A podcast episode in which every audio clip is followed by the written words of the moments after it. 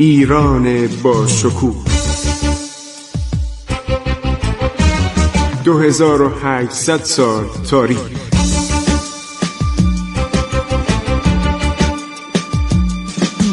عبور از تاریخ.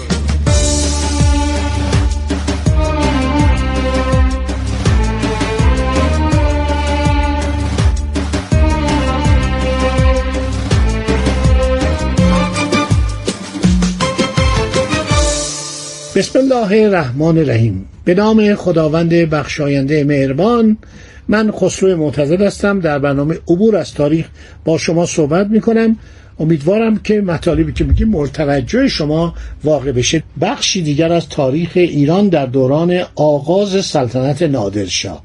نادرشاه همیشه سعی می‌کرد ممالکی که می‌گیره به خودشون عرض شود که واگذار کنه. در جانگوشای نادری و عالم آرای نادری فرست بلندی از اسامی این فرمان روایان که تاج و تخت مجددشون و مدیون نادر بودن آورده. سلطنت رو به اینا برمیگردون. بخشی از خاک اینا رو به خودش منظم می‌کرد مثل ایالات غربی رود سند که همه جزو ایران شد. بعدم پایتخت برد مشد که مسلط باشه به نوایی شرقی ایران. و بعدم به افسران امتیاز می‌داد پول می‌داد سکه می‌داد طلا می‌داد نشان می‌داد یک همایل به اینا می‌داد کمربند زرقی می‌داد. خب اختلافی پیش میاد بین محمد تقی خان و لطیف خان. لطیف خان گفت ما نمی‌تونیم یک سرزمین وسیع رو با پاسگاه پراکنده عرض شود که نگه داریم. هیچ وقت نتونستیم.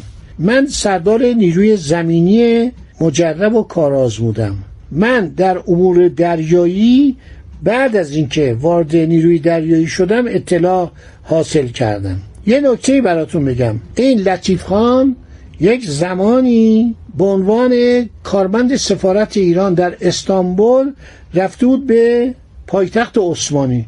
اطلاعات وسیع از کشتیرانی و کشتیسازی در اون شهر به دست آورده بود و عمان و مسقط سرزمین برهوت بود. طرفداران بالعرب ابن همیر فراوان بودند.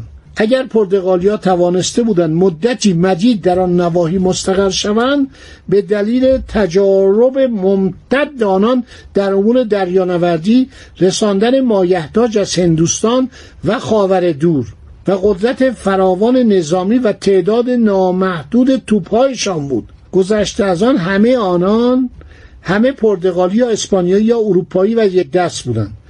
بومیان آفریقایی مستعمره موزامبیک رو در خدمت داشتند نیروهای ایران یک دست نبودند. بین ملوانان نفرات عرب، هندی، بنگالی، بلوچ بودند. چون به دلیل تخصص دریانوردی خود و بعض تمهیدات و ملاحظات یا به طمع دستمزد کلان به خدمت نیروی دریای ایران پیوسته بودند به همین علت چندان وفادار نبودند. افسران انگلیسی، هلندی، پرتغالی در ناوگان ایران خدمت می‌کردند. دارای نظم و انضباط نظامی بودند.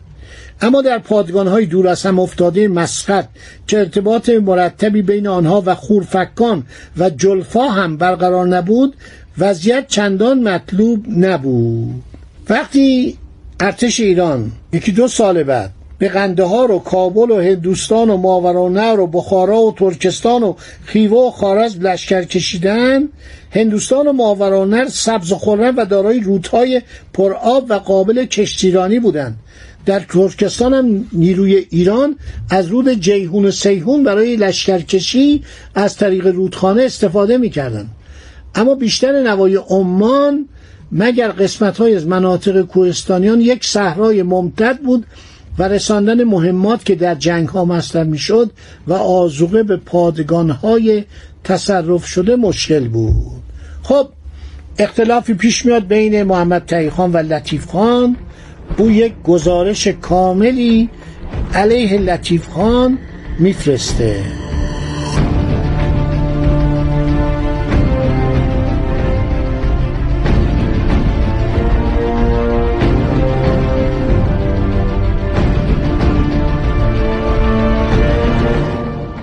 محمد تقی خان دشمن لطیف خان میشه. یعنی میگه از من تمرد می‌کنه.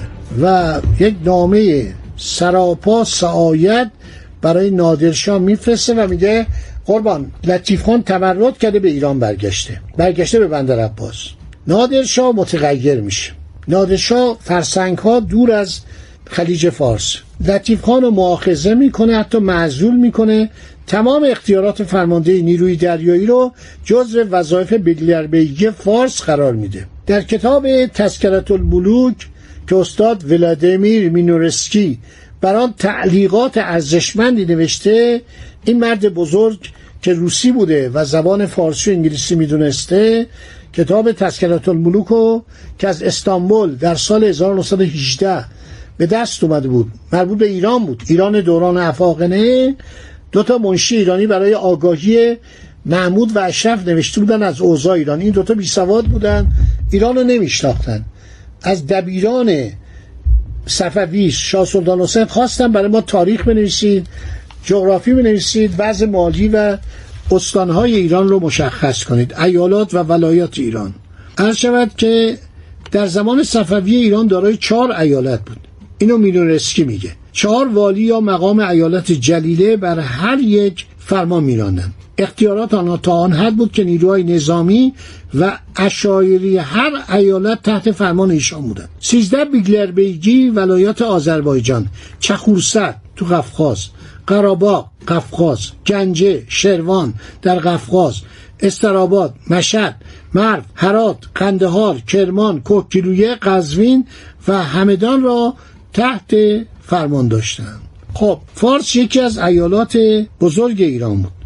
والی آنجا و گرم سیرات یعنی بندر عباس بوشهر عرض شود که بر اونجا هم تسلط داشت. در فرامینی که نادرشاه برای محمد تایخان امضا کرد مقام او بگلربیگی بود.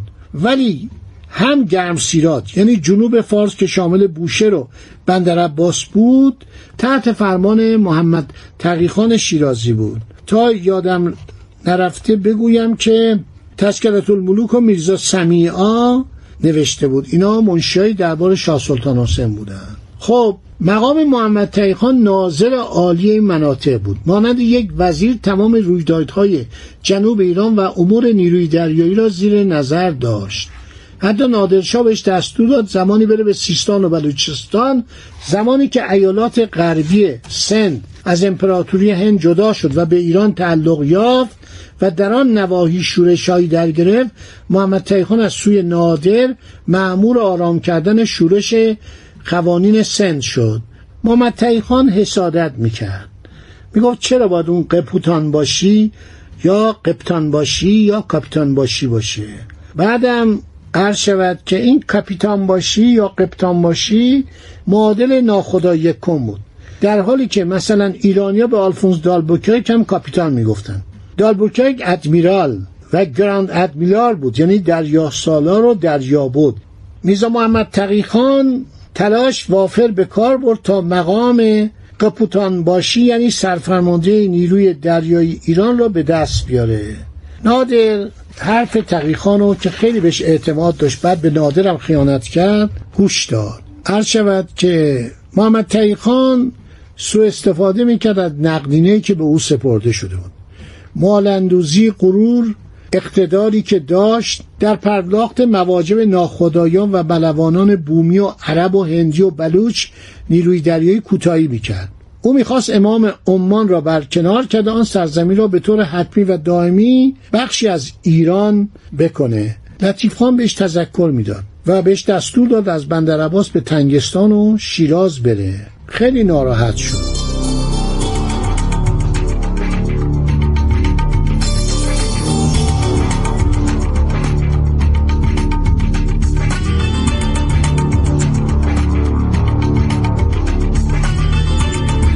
لطیف خان می‌دانست امام عمان علا مخالفات و رقبای زیادی که داره قبایل بیشماری داره. سانیان عمانی یک حاکم ایرانی رو نمیپذیرند.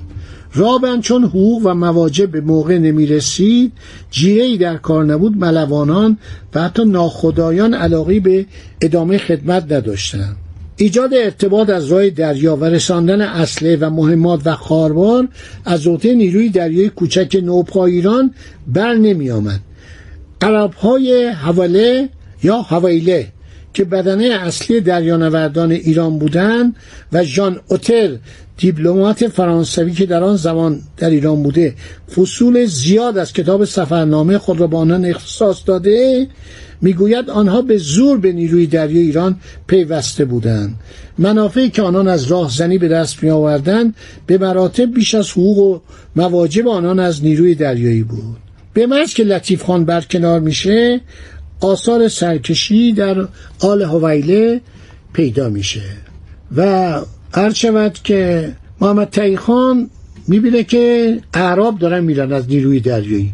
ولی که لطیف خان خودش تنگستانی بود با اینا کنار میومد دوباره دست استمداد به سوی لطیف خان از سوی محمد تایی خان شیرازی دراز میشه و وی از تنگستان مراجعت می‌کنه و مورد عفو نادر قرار می‌گیره. محمد تایی خان هیچ تجربه نظامی در مسائل دریایی نداشت و وقتی قرار شد ارتش و نیروی دریایی ایران برای بار دوم به عمان لشکر کشی کنند تمام تلاش خود را به کار برد تا از حیمه نادرشاه و آوازه فتوحات پیدربه او در قندهار و جلال آباد و پیشاور و کرنال و لشکرکشی های وی به ولایات سمت غربی سن که محمد شای گورکانی به ایران واگذار کرده بود اما حکام اون ولایات زیر بار نمی رفتن استفاده کند و برای انتقال نیروها از کشتی های دو کمپانی کمک بگیرد بالاخره کشتی دوریت و آنتونیا و تی هویس فورست. اینا مال هلندیا بودن در اختیار ارتش ایران گذاشتن. خمپاره انداز بارود تناب کشتی لنگر و غیره از هلندی ها و قرد شود که انگلیسی ها دریافت کرد. فرمانی نادرشاه از هندوستان صادر کرد. حالا رسته به هندوستان که میریم به هندوستان و اونجا هم دنبال می‌کنیم و دستور میده که باید محمد لطیف خان و نیروی دریایی و زمینی ایران برن به عمان و اجازه ندن که وقایع سابق ادامه پیدا کنه. خب این قسمت از برنامه هم تموم شد. انشالله در برنامه بعدی باقی ماجراها رو برای شما عزیزان بیان خواهم کرد. خدا نگهدار شما. تا برنامه های بعد. عبور از تاریخ.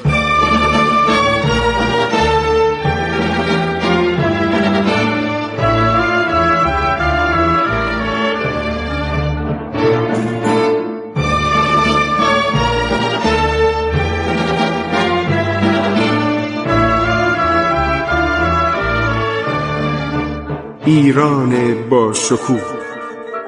2800 سال تاریخ. سرگذشت ایران ما به روایت خسرو معتزد.